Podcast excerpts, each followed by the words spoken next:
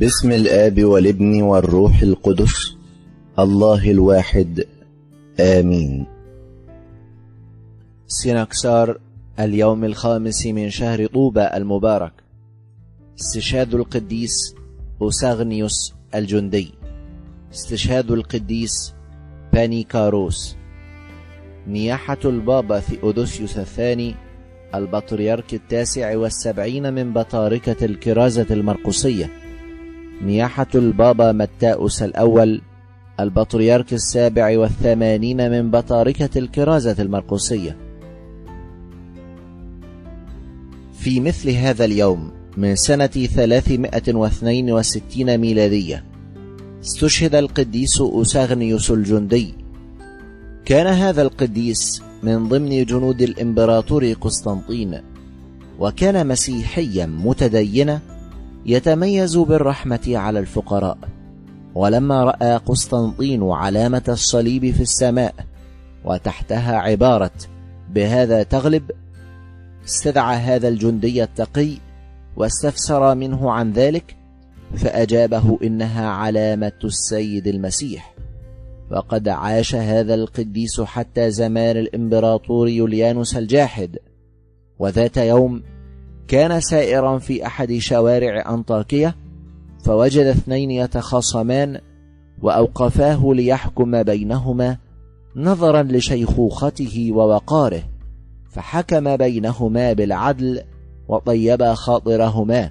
فوشى به رجل شرير إلى الملك فاستدعاه وانتهره قائلا كيف تجعل نفسك حاكما وقاضيا للناس؟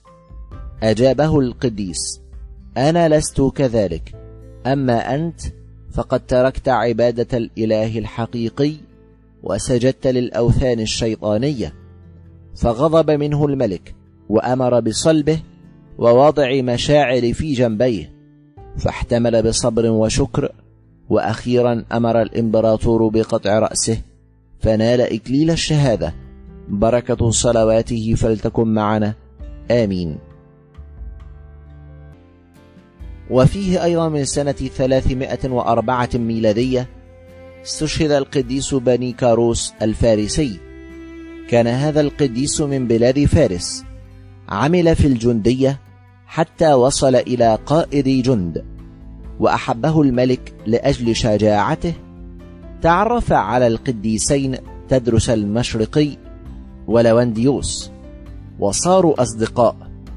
فلما سمع بهم الإمبراطور دقلديانوس استدعاهم واستفسر منهم عن سبب هذه الصداقة. ثم أرسل بني كاروس إلى أرمانيوس والي الإسكندرية والخمس مدن الغربية مع أربعة من الجند. وكان الوالي بإحدى الخمس مدن فأمر بطرحه في السجن فظهر له السيد المسيح يشجعه ويقويه. وفي الغد أجلسوه على كرسي مملوء بالمسامير ووضعوا على رأسه خوذة حديد محماه وأوقدوا تحته نار فأرسل الرب ملاكه وخلصه. بعد ذلك علقوه منكسا وربطوا حجرا في عنقه وأوقدوا المشاعل تحته فخلصه ملاك الرب أيضا. وبعد سلسلة من العذابات التي كان الملاك يخلصه منها أمر الوالي بقطع رأسه فنال إكليل الشهادة فتقدم أحد الأمراء ويدعى ثأغنسطس وحمل جسده الطاهر إلى منزله وأخفاه حتى انتهى عصر الاضطهاد ثم بنى عليه كنيسة عظيمة بركة صلواته فلتكن معنا. آمين. وفيه أيضا من سنة 1300 ميلادية. تنيح البابا ثيودوسيوس الثاني البطريرك التاسع والسبعون من بطاركة الكرازة المرقسية ولد هذا القديس في منية بني خصيب وهي المنيا حاليا وكان يسمى عبد المسيح ابن أبي مكين. ترهب في دير أبي فانا بالصحراء غرب ملوي بمحافظة المنيا باسم الراهب ثيودوسيوس. ولما خلا الكرسي البطريركي بنياحة البابا يؤنس السابع وقع اختيار الأساقفة على هذا الأب فرسموه قسا في ديره ثم أتوا به إلى القاهرة ورسموه بطريركا سنة 1294 ميلادية. وقد هدأت في أيامه حركة الاضطهاد التي أثيرت على الأقباط في عهد سلفه. قام هذا البابا في سنة 1299 ميلادية بتكريس الميرون المقدس في كنيسة القديس مرقريوس أبي سيفين بمصر القديمة ومعه اثنا عشر أسقفا وأقام على الكرسي خمس سنوات وخمسة أشهر وثمانية وعشرين يوما ثم تنيح بسلام ودفن بدير النسطور بالبساتين. ما زالت توجد منطقة بهذا الاسم بين المعادي ودار السلام بالقاهرة. بركة صلواته فلتكن معنا. آمين. وفيه أيضا من سنة 1408 ميلادية تنيح البابا القديس الأنبا متاؤس الأول البطريرك السابع والثمانون من بطاركة الكرازة المرقصية ولد هذا القديس في بني روح من أعمال الأشمونين وهي تابعة لمركز ملوي بمحافظة المنيا. رباه أبواه تربية مسيحية حقيقية وتعلم في كتاب الكنيسة القراءة والكتابة كما حفظ المزامير والمردات وكان يرعى غنم أبيه وقد مال إلى النسك والتقشف منذ صباه ثم ترهب في دير أبي فانا القريب من بلدته وبعد عدة سنوات ذهب وأقام في دير القديسة العذراء المعروف بالمحرق باسم الراهب متى ولكثرة فضائله رسموه قسا.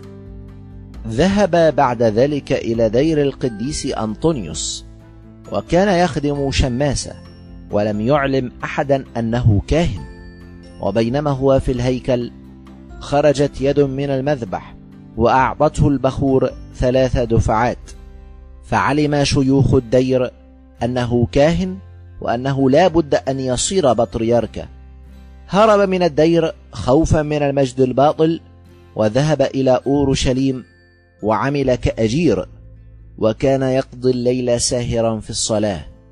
ولما اشتهرت فضائله في أورشليم رجع إلى دير الأنبا أنطونيوس وكان معاصرا للقديس مرقس الأنطوني.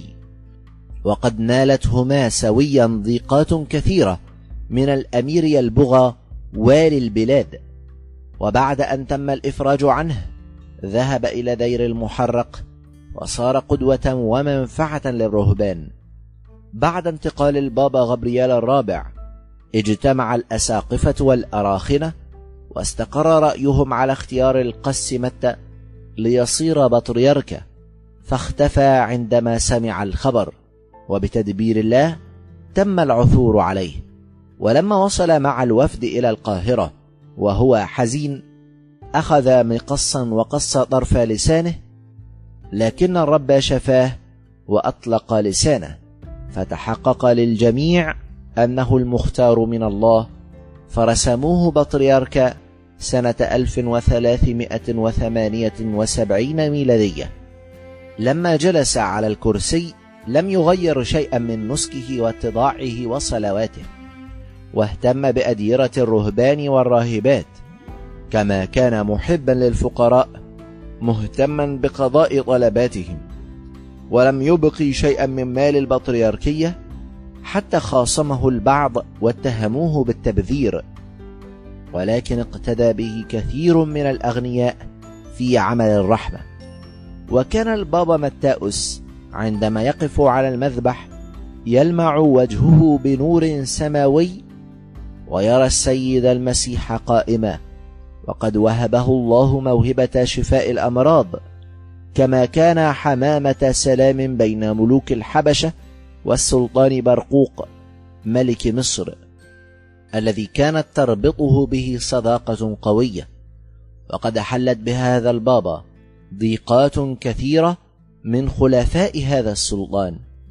عرف البابا يوم نياحته وأصيب بحمى شديدة انتقل بعدها إلى السماء وله من العمر أكثر من سبعين عاما وقد جلس على الكرسي ثلاثين عاما وخمسة أشهر وستة أيام ودفن بدير الخندق بمدفن البطاركة أسفل كنيسة القديس الأنبارويس بالقاهرة وكان من أشهر قديسي عصره الأنبارويس والقديس مرقس الأنطوني والقمص أبراام الأنطوني. بركة صلوات الجميع فلتكن معنا. ولربنا المجد دائما أبديا. آمين. دفنار اليوم الخامس من شهر طوبى المبارك. شهادة القديس أوسغنيوس الجندي. أنا أبتدئ أن أتكلم باستبشار وفرح قلب من أجل هذا الشهيد. الذي هو القديس أوسغنيوس الشجاع الذي صار مشيرا للملك المحب للإله. لأن قسطنطين الملك أبصر مثال الصليب في السماء فتعجب منه وقال يا ترى لمن هذه العلامة التي أنا أراها تضيء كالكوكب؟ ومن من الآلهة يقدر على ذلك إلا الإله الذي أنا لم أكن أعرفه؟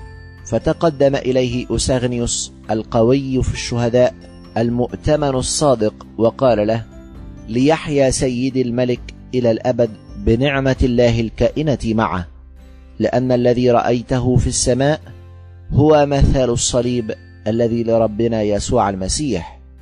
فآمن الملك قسطنطين بالمسيح وبالصليب غلب أعداءه. ولما تملك يوليانوس نزع رأس أوسغنيوس السلام لأوسغنيوس الشهيد القوي الذي صار أبا للملوك المحبين للإله. السلام للذي أخذ إكليل المجد من قبل يسوع المسيح ملك السماء والأرض. بصلواته يا رب أنعم لنا بغفران خطايانا. كان إنسان مؤمن وشيخ ذو رأي ويسار خائف من الله اسمه أوساغنيوس. هذا كان جنديا في زمان الملك قسطنطين المحب للمسيح عمود الأرثوذكسية. فأبصر علامة الصليب ككواكب تضيء في السماء فتعجب جدا وطلب مفسرا فحضر أمامه هذا الجندي الغالب وهو القديس أسغنيوس شهيد المسيح. فقال له الملك ما هذه العلامة التي رأيتها في السماء؟ ولمن من الآلهة؟ فقال أسغنيوس الرجل المؤمن المحب لله ليعش سيد الملك في سلام وانتصار. هذه هي علامة صليب ربنا يسوع المسيح الذي خلق السماء والأرض وكل ما فيها. فآمن قسطنطين بكلام أسغنيوس ولم يقدر أحد من سائر الجند أن يتكلم مع الملك مثله. ومضى قسطنطين إلى الحرب فغلب جميع أعدائه من قبل علامة الصليب المكرم. وبعدما تملك يوليانوس الشرير بكته هذا القديس لابتعاده عن الله فغضب الملك على البارئ سغنيوس وأمر أن تؤخذ رأسه بحد السيف فلبس الإكليل غير المضمحل الذي للشهادة وعيد مع يسوع المسيح في ملكوته. اطلب من الرب عنا ليغفر لنا خطايانا.